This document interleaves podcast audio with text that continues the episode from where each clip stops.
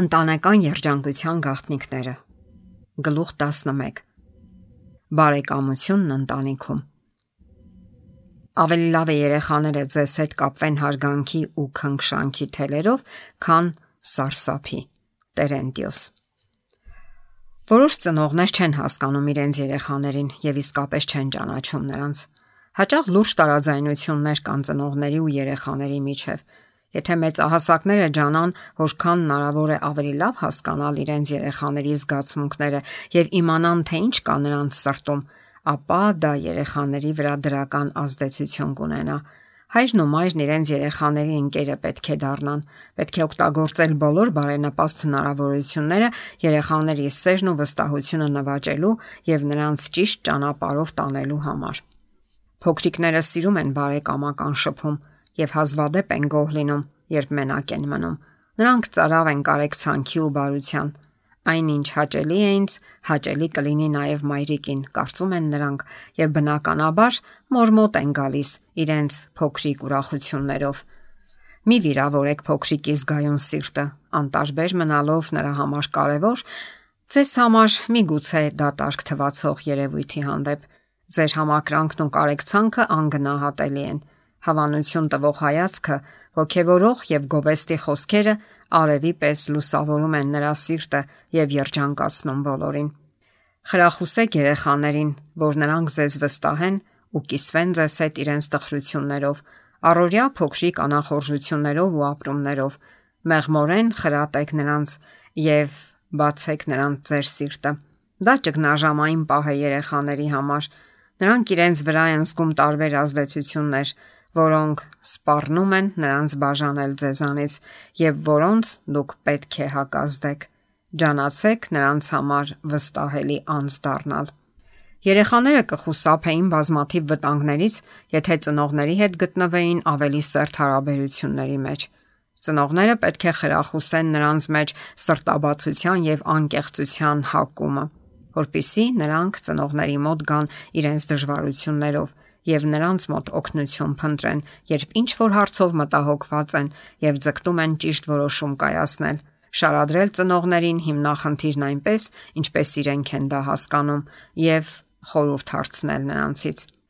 Էլով կարող է նկատել երեխաներին սпарնացող վտանգը եւ դա ցույց տալ նրանց, եթե ոչ սիրող ծնողները։ Ուրիշ ով կարող է այնպես հասկանալ իր երեխայի բնավորության առանձնահատկությունները, ինչպես նա։ Մայրը, որ հետևում է երեխայի զարգացմանը, մանկուց ծանոթ է նրա բնածին հակումներին եւ հետեւաբար կարող է լավագույն խորհուրդը տալ նրան։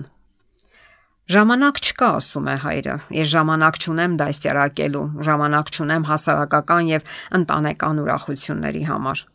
Այդ դեպքում դուք չպետք է ընտանիք կազմեք եւ պատասխանատվություն վերցնեք ձեզ վրա։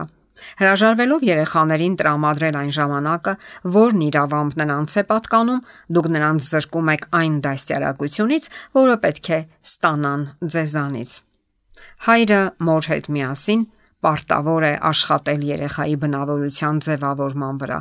Շատ մայրեր գանգատվում են. Ես երեխաներիս հետ լինելու ժամանակ չունեմ։ Այդ դեպքում իսեր Աստծո ավելի քիչ ժամանակ ծախսեք ձեզ վրա Կարելի է անտեսել զարթարանքները, դիմահարդարումը, հյուր գնալը, զանազան ճաշատեսակներ պատրաստելը, բայց երբեք, երբեք մի անտեսեք ձեր երեխաներին, ոչ մի բան թող չկանգնի ձեր ու ձեր երեխաների միջև։ Բազմաթիվ հոգսերով ծանրաբեռնված մայրերը երբեմն գիտակցում են, որ իրենք չեն կարողանում ժամանակ գտնել, որpիսի համբերատար խրատեն երեխաներին, չեն կարողանում նրանց հանդեպ սեր ու կարեկցանք դրսևորել, բայց նրանք պետք է հիշեն, Եթե երեխաներն իրենց ծնողների մեջ եւ ընտանիքներում չեն գտնում այն, ինչը կարող է բավարարել կարեկցանքի ու շփման ծարավը, նրանք ուրիշ աղբյուրների կդիմեն, որտեղ եւ նրանց միտքն ու բնավորությունը կարող են վտանգվել։ Ձեր ազատ ժամանակից մի քանի ժամ տրամադրեք երեխաներին, միացեք նրանց իրենց գործերում ու զվարճություններում, ձեռք բերեք նրանց վստահությունը, ջանացեք բարեկամանալ նրանց հետ, հետաձգեք ձեր հոգսերը Մոռացեք նախորդ օրվա թյուրիմացություններն ու անհանգստությունները եւ երեկոն նվիրեք ձեր ընտանիքին։ Այն ծնողներն ու ուսուցիչները, որոնք չափազանց շատ են կարկադրում ու թելադրում, վտանգավոր իրավիճակում են հայտնվում, քանի որ դժվարանում են բարեկամական կապ հաստատել իրենց երեխաների կամ աշակերտների հետ։ Հաճախ մեծահասակներն իրենց չափազանց զուսպ են պահում եւ իրենց հեղինակությունը փորձում են հաստատել անբարեհամբույր, վանող վարվելակերպով, ինչով հնարավոր չէ նվաճել երեխաների ու աշակերտների սրտերը։ Եթե մեծահասակներն ավելի մտերմիկ կապեր հաստատեն երեխաների հետ եւ արտահայտեն իրենց սերը մասնակցելով նրանց բոլոր գործերին, եւ երբեմն նույնիսկ երեխային նմանվեն, դրանով իսկ կնվաճեն երեխայի սերն ու վստահությունը եւ նրանց կօգնեն երջանիկ դառնալու։ Եվ երեխաներն ավելի մեծ հարգանքով կընդունեն իրենց ծնողների եւ ուսուցիչների հեղինակությունն ու կսիրեն նրանց։ Ծնողների ու երեխաների միջև չպետք է լինի ոչ մի խոչընդոտ, ոչ մի սառնություն եւ գաղտնիք։ Ծնողները պետք է ձգտեն թափանցել երեխաների ներաշխարը, հասկանան նրանց ճաշակն ու հակումները, նրանց զգացմունքներն ու ցանկությունները։